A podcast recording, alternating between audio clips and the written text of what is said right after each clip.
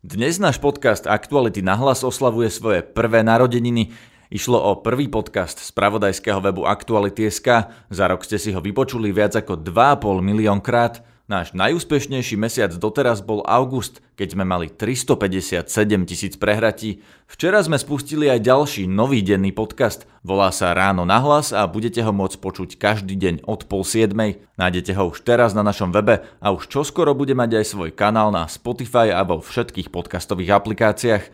Dnes vám ho výnimočne ponúkame aj vo feede Aktuality na hlas. No už onedlho ho v aplikáciách nájdete pod názvom Ráno na hlas a aj v ďalšom kanáli, kde budete môcť počuť všetko z našej produkcie pod jednoduchým názvom Podcasty Aktuality.sk. Dnes vám samozrejme prinesieme aj aktuálny podcast Aktuality na hlas, ale okrem toho vám teraz ponúkame reprízu našej úplne prvej epizódy zo 17. septembra 2018, ktorá je rovnako aktuálna aj dnes, keďže na probléme slovenských vysokých škôl sa za rok nič nezlepšilo, Príjemné počúvanie. Aktuality na hlas. Stručne a jasne. Vítajte pri počúvaní prvého podcastu Aktuality na hlas. Moje meno je Peter Hanák a tento podcast nájdete od pondelka do piatka vždy podvečer na webe Aktuality.sk a v podcastových aplikáciách.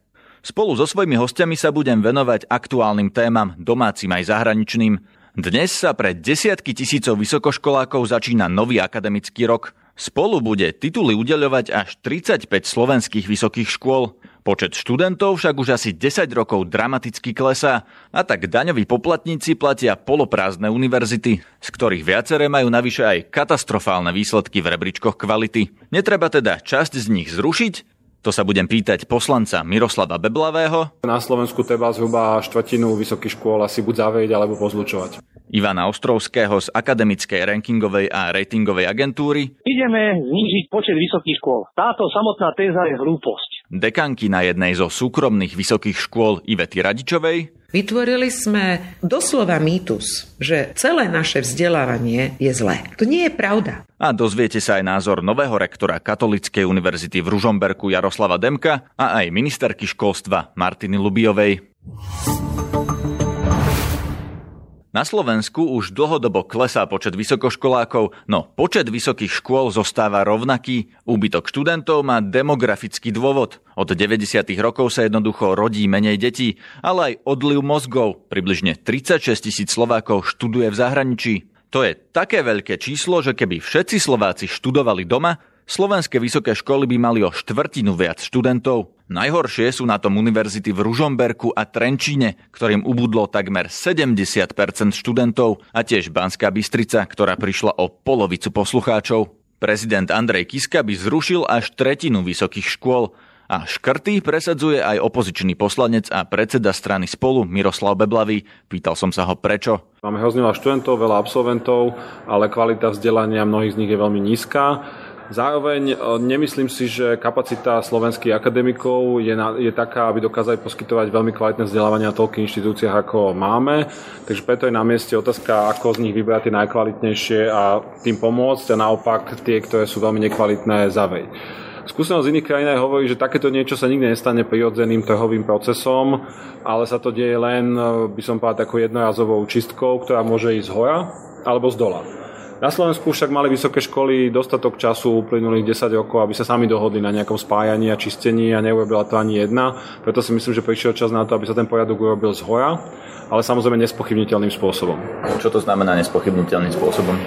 My sme navrhovali za spolu aj v zákone o vysokých školách ustanovenie, že ministerka školstva vymenuje komisiu, zo zahraničných odborníkov špičkoví, ktorí dostanú rok na to, aby prešli všetky slovenské vysoké školy a aby potom oni navrhli štátu, ako tú organizáciu urobiť a potom vlastne vláda a parlament by boli už povinné len potom o ne hlasovať. To znamená, mohli by ju odmietnúť a mohli by ju prijať, ale nemohli by tam robiť také tie lobizmy, ako sme svedkami, že zachránite práve tú moju vysokú školu v mojej dedine. Koľko tých škôl by sa malo zrušiť a prečo?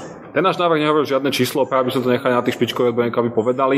Navyše niekde hovoríme o zrušení školy, niekde by sme skôr možno o zlúčení, niekde by stačilo niektoré fakulty preorganizovať, takže ťažko povedať jednoznačné číslo, ale keď sa aj pozrieme na demografický vývoj, ako nám klesá počet mladých ľudí a keď sa pozrieme aj na to, ktoré a koľko škôl nie sú schopné zabezpečiť základný výskum ani kvalitné vzdelávanie, tak podľa môjho názoru na Slovensku treba zhruba štvrtinu vysokých škôl asi buď zavrieť alebo pozlučovať. Máte typ, ktoré? Viete povedať už z tých rebríčkov, ktoré sú teraz známe, prípadne z rebríčkov záujmu zamestnávateľov, o absolventov, z rebríčkov kvality, že ktoré tie školy sú kandidátmi na zrušenie? Ja si práve myslím, že by to nemali učovať politici, a malo by to práve učovať nezávislí odborníci, ale jednoznačne z rôznych rebríčkov vidno, že ktoré školy by to neohrozilo. Neohrozilo by to tie najstaršie, najväčšie vysoké školy, určite by to neohrozilo Univerzitu Komenského, Univerzitu Pavla Jozefa Šafajka v Košiciach, Žilinskú univerzitu ani technické univerzity, ktoré máme.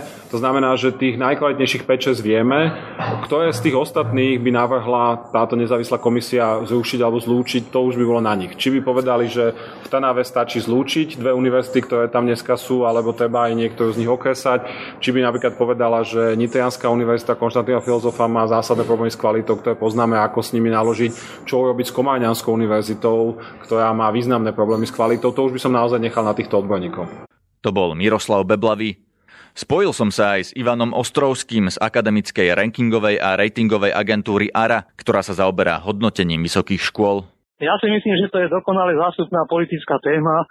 Nenájde sa v živote Slovenskej republiky 76 hlasov v parlamente, ktoré by dopustili, aby sa ktorémukoľvek krajskému mestu zobrala vysoká škola, konfesionálne alebo inak orientované školy, ako je Ružomberok alebo ako je Šejer Komárne. Takisto nikto nikdy sa neodváži im siahnuť na život. Prísť s tézou, ideme znížiť počet vysokých škôl. Táto samotná téza je hlúposť. Pán Ostrovský, dobre, ale čo teda treba s nimi spraviť? Z môjho pohľadu treba ich poveriť úplne inými úlohami. Krajské alebo regionálne vysoké školy by sa mali venovať viacej regionálnym problémom a spraviť z nich normálne, klasicky fungujúce regionálne vysoké školy. A čo to znamená, že regionálne vysoké školy? Čím by mali byť iné? No v každom z tých regiónov je hrbu problémov, ktoré sú typické pre daný región. Potrebujete napríklad vzdelávať ľudí pre daný regionálny priemysel v regióne pôsobiaci priemysel. A tým nemyslím len do priemyslu, tým myslím aj do všetkých služieb, ktoré sú pre daný región nevyhnutné. Takže cestou by mala byť ich transformácia, nerušenie. Tak. Čo hovoríte ešte na ten argument, že demografická krivka klesá, teda študentov je menej, ale tých kapacít na vysokých školách je vlastne stále rovnako? Ára to napísala už v roku 2000 13-14, že tretina kapacity vzdelávacej je nevyužívaná. Počet študentov im bude klesať. Už teraz ten boj je taký, že zoberú kohokoľvek, každého. Ten marketingový boj študenta je brutálny, doslova. Keď my na prírodovedeckej fakulte vyhodíme nekvalitných bakalárskych študentov, okamžite ich príjme Trnava. A skončia tam. Je to podľa vás dobré alebo zle? V zmysle, že je dobré, že títo ľudia majú vysokoškolské vzdelanie? Je to zle. Prečo? Nikomu neuškodí, nie? Ak má vzdelanie. Aj pre tých ľudí je to zle, aj pre spoločnosť. Skúste si niekedy zmapovať, koľko ľudí zostáva robiť v odbore, ktorý vyštuduje. My vyzobujeme ľudí peknými diplomami, ale nedávame im chlieb, pretože sa musia prekvalifikovávať. Oslovili sme aj rektora Univerzity svätých Cyrila a Metoda v Trnave, ale odmietol sa vyjadriť na mikrofón. Ministerka školstva za SNS Martina Lubiová hovorí, že vysoké školy treba redukovať, ale nie je to v kompetencii ministerstva, ale iba parlamentu. Ona sama chce počkať na vznik akreditačnej agentúry, ktorá najprv ohodnotí kvalitu škôl a až na základe jej zistení by potom niektoré mohli byť zlúčené alebo zrušené. Ja si osobne myslím, že nie je šťastné na zelené lúke školy rušiť a zakladať, že bolo by dobre konsolidovať tú štruktúru, ktorú máme. A to tak, že niektoré tie excelentné pracoviska by sa mohli pospájať v rámci viacerých vysokých škôl a mohli by vzniknúť také nové väčšie integrované celky univerzity, ktoré budú aj konkurencieschopnejšie. Vidíte to reálne že vo vašom funkčnom období, teda za najbližší rok a pol sa takýmto spôsobom nejaké tie školy zlučia, vytvoria tie väčšie celky? Toto by bolo možné na dobrovoľnej báze. Už pri rokovaní uh, s rektormi bola zo strany niektorých rektorov vyslovená ochota rozmýšľať o integrácii. Takže na dobrovoľnej báze by to bolo možné, aby sme to určite veľmi radi podporili. Tu Národné rady to ešte do konca tohto volebného obdobia nevidím. Ja myslím, že všetci chcú asi počkať na prvé výsledky tej novej prvej komplexnej akreditácie, ktorú urobí už tá nezávislá agentúra. Ktorá ale ešte neexistuje. pretože nám teda pán prezident vrátil zákon, teraz bolo to veto prelomené, začne existovať len čo teda nadobudne zákon účinnosť a budeme môcť urobiť prvé kroky. Tá akreditácia bude vyzerať inak, ako vyzerala doteraz, v zmysle, že doteraz vlastne vysoké školy boli akreditované mnohé. Máme ich 35, z toho 20 verejných a, a všetky z nich dostali akreditáciu. Zmení sa na tom niečo? Tam je celý systém nastavený na novo, čiže sú aj iné procedúry pokiaľ škola získa tú inštitucionálnu akreditáciu, tak už nebude musieť s každým novým programom behať na akreditačnú komisiu, ako to bolo doteraz, ale už v rámci toho svojho, tej svojej kompetencie si bude môcť vytvárať nové programy. Rozumiem, ale od tejto akreditačnej agentúry zrejme nemôžeme čakať, že ona teda zruší a zredukuje ten počet vysokých škôl. Nie, pretože opakujem, to rušenie môže robiť len Národná rada, ale akreditačná agentúra môže objektívne zhodnotiť výsledky, kvalitu a na základe týchto výsledkov by potom mala Národná rada konať. Vaša strana nepríde v tomto volebnom prechodnom období s návrhom rušiť a zlúčovať vysoké školy? Určite nie, pretože ako hovorím, tá nová akreditačná agentúra toto komplexné hodnotenie neurobi do konca tohto volebného obdobia. To znamená, že to ešte bude trvať niekoľko rokov, ten stav,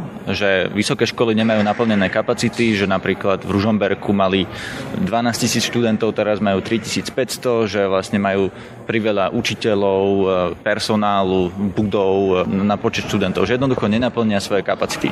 Toto podľa vás bude trvať ešte niekoľko ďalších rokov? To nebude trvať niekoľko rokov, veď už som povedala, že teda ak, ak teda ten zákon, ktorý który był raczej panom prezydentom nadobudne čoskoro účinnosť začneme robiť tú novú akreditačnú agentúru, tak tá by to mohla zhodnotiť potom e, v no, rámci tak myslím, Kým sa to zlúči, viete, kým sa to zlúči, tak ešte, ešte nejaký čas uplynie a v podstate sú to zdroje, ktoré by sme mohli využiť inde. Viete, že sú to neefektívne využité peniaze, ak platíme napríklad profesorov, ktorí nemajú dostatok študentov. Vysoké školy majú vysokú mieru samozprávnosti u nás, autonómie.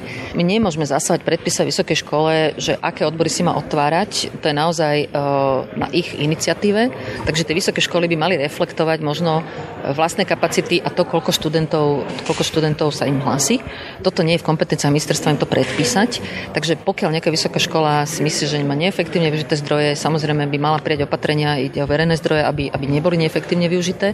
Také oni by sa mali zrušiť sami? Tie, teda, tie školy by si same mali zrušiť tie svoje odbory, ktoré nemajú dostatok študentov? Školy, školy samozrejme same podávajú návrhy na akreditáciu svojich programov. Školy si rozhodujú o tom, čo budú učiť a uchádzajú sa o akreditáciu akreditačnej komisie, čiže je to na návrh škôl a školy sa navrhujú sami tieto programy.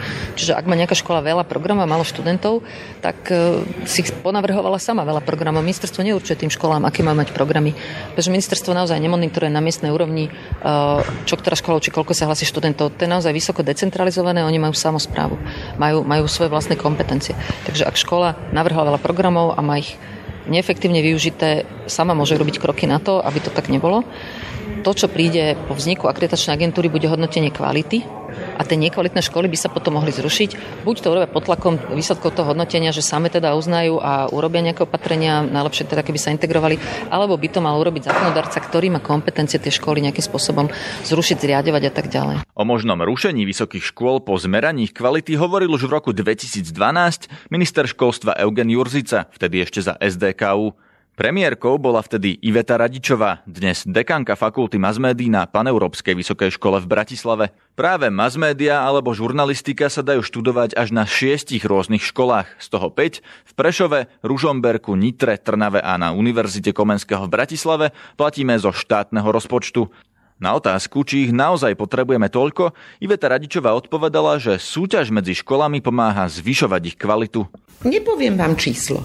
Počet je dôsledok. To základné, o čom máme rozhodovať, je, aby záujem o dané štúdium sa premietal do úspešnosti absolventa po skončení školy. Z odboru, o ktorom sa rozprávame, masmediálnej komunikácii, vieme, že veľa tých študentov alebo absolventov nepracuje v odbore. A to sú, je to problém aj iných e, odborov na Slovensku, že teda nájdu si skôr uplatnenie v niečom inom, ako študovali. Je to podľa vás problém vôbec? Problém nastáva, keby ste vyštudovali masmédia a pôjdete sa uchádzať, že budete chirurg. Ale pokiaľ študujete spoločenské prírodovedecké vedy a humanitné vzdelanie. Uplatnenie takýchto ľudí je naozaj široko spektrálne. Schopnosť kritického myslenia, schopnosť vytvárať morálny kompas pre spoločnosť je to, čo je najväčšia výzva v 21. storočí. Ale keď sa ma pýtate na to množstvo, aby som sa nevyhýbala vašej priamej otázke, sú dva spôsoby, ako regulujete počet. Jeden je veľmi prirodzený. Nebudú študenti. Pretože škola nemá dobré meno, vie sa o nej a je zverejnené, že produkuje e, veľký počet ľudí, ktorí sa nevedia uplatniť v žiadnom zo sektorov spoločnosti a teda nastáva úplne prirodzený úbytok. Druhý spôsob, ktorý je na mieste, je, aby akreditačná komisia a jej rozhodnutia e, mali možnosť mať dopad v zákonoch o odobraní akreditácie. Dnes túto možnosť má áno len Národná rada Slovenskej republiky. My keď sme za mojej vlády neudelili e, akreditáciu, tak sme súd prehrali, pretože zákon to vláde neumožňuje. Tento problém ale už trvá dlhšie. Vieme o tom už dlho, že tá demografická krivka klesá. Čo je podľa vás riešenie tej situácie, že študentov ubúda, škôl máme stále rovnako? Čo by mali spraviť politici? Zmeniť spôsob financovania vysokých škôl, nemať žiadnu časť, ktorá sa bude vzťahovať na počet študentov. Plus zdroje cez hodnotenie kvality danej vysokej škole, kde máte rôzne kritéria. Miera nezamestnanosti absolventov zásadné a prvé kritérium. Mechanizmus posudzovania nezávislou inštitúciou. V našom prípade to boli akreditačné komisie, teraz to bude agentúra. Pre mňa je to len drobná inštitucionálna zmena, pokiaľ nebude mať kompetenciu reálneho návrhu zrušenia vysokej školy tak, aby to bolo pre rozhodovanie sa o jej zrušení záväzné. Vytvorili sme so všeobecňovaním doslova mýtus, že celé naše vzdelávanie je zlé. To nie je pravda. Tak ako nie všetky firmy kradnú, tak ako nie všetci politici kradnú. Tak ako nie každý inštalatér to nevie urobiť a keď odíde vám ten kohútik tečie viac ako keď prišiel, tak aj medzi tými školami sú zásadné rozdiely. A pokiaľ nezačneme diferencovať a nezačneme písať tieto splňajú najvyššie kritéria versus tie, ktoré naozaj patria pokrčiť a zahodiť do koša, tak nám tí študenti budú utekať na univerzity, ktoré objektívne v tom rebríčku hodnotenia nepatria medzi špičkové. Ako to má ten študent zistiť, keď sa hlási napríklad zo strednej školy na, na vysokú? Čo mu odporúčate? Kam sa má pozrieť, aby vedel, či je to tá kvalitná škola alebo nie? Lebo napríklad v tých medzinárodných rebríčkoch máme málo škôl, tam je len Univerzita Komenského a STU a v podstate žiadne ďalšie slovenské vysoké školy sa tam nevyskytujú. Nemôžeme sa porovnávať s univerzitou v Boloni, ktorá pomaly bude sláviť tisíc rokov existencie. Dnes máme našťastie cez internet prístup k množstvu informácií. To prvé, otvorím si ústredie práce sociálnych vecí a rodiny, kde vidím, ako sa uplatňujú absolventi jednotlivých fakult a jednotlivých škôl, respektíve opačne, kde je nejaká evidencia nezamestnaných absolventov z daných škôl. To je prvá vec. Druhá vec, otvorím si web stránku danej školy. Pozriem sa, čo sa tam učí, ako sa tam učí. Do akej miery daná škola má napríklad priamy kontakt s praxou. Otvorili sme si teda štatistiky o nezamestnanosti absolventov vysokých škôl. Väčšina nezamestnaných je zo spoločenskovedných odborov. Podľa štatistik portálu Profesia.sk majú zamestnávateľia najmenší záujem o absolventov umenia, zdravotníctva, teológie a športu. Naopak, suverénne najväčší záujem je o informatikov, s odstupom nasledujú strojári a ekonómovia. Najdramatickejší pokles študentov za 10 rokov zaznamenala Katolická univerzita v Ružomberku, ktorá mala v roku 2007 12 tisíc študentov a teraz ich má už len necelých 3500. Aj túto univerzitu, rovnako ako iné verejné vysoké školy, platí štát. Nový rektor Katolíckej univerzity Jaroslav Demko mi povedal, že 12 tisíc študentov mala škola v čase, keď polovica bola externisti. A mnohí aj na detašovaných pracoviskách v rôznych menších mestách. Došlo k redukcii týchto detašovaných pracovisk, no a posledné dve teda boli zrušené v Dolnom Kubíne a Starej Lubovni. V minulom školskom roku sme mali 75% iných študentov a už len 25% študentov externých, čo je určite aj z hľadiska kvality teraz taký zdravší pomer. Toto veľké číslo, ktoré tam bolo relatívne, vtedy v podstate legislatívne, ale aj spoločensky bol taký trošku tlak vytvorený na e, v tom čase no, pracovníkov, poviem, úradov práce, úradov sociálnych vecí, rodiny, ale teda práve aj policie, ktorí boli ako nutení doplňovať si štúdium, tak my sme vlastne reagovali e, vtedy v podstate na požiadavky no, spoločenské alebo teda e, praxe. Takže tento počet je teda um, za nami, my sme sa s tým samozrejme, že vysporiadali a mm, treba povedať, že v poslednej mm, dobe ten záujem o externú formu štúdia teda výrazne uh, klesol.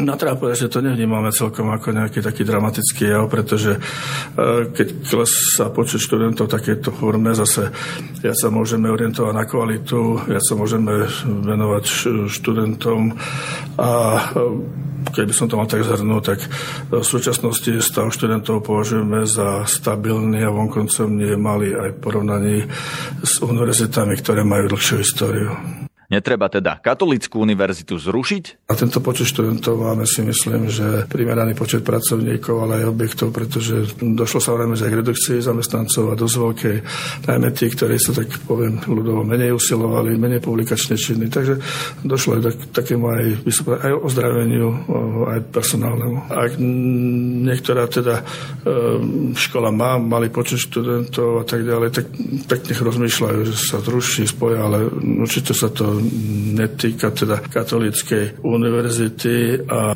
žiadny zánik ani zrušenie našej katolíckej univerzity nehrozí, lebo katolická univerzita by chýbala, poviem to, pluralitnej spoločnosti, ktorá by tak prišla o názory, o pohľady kresťanských a katolických absolventov, by chýbala by Slovensku, ale poviem aj Ružomberku. No a chýbala by najmä miliónov katolických veriacich na Slovensku ako jediná katolická univerzita na Slovensku.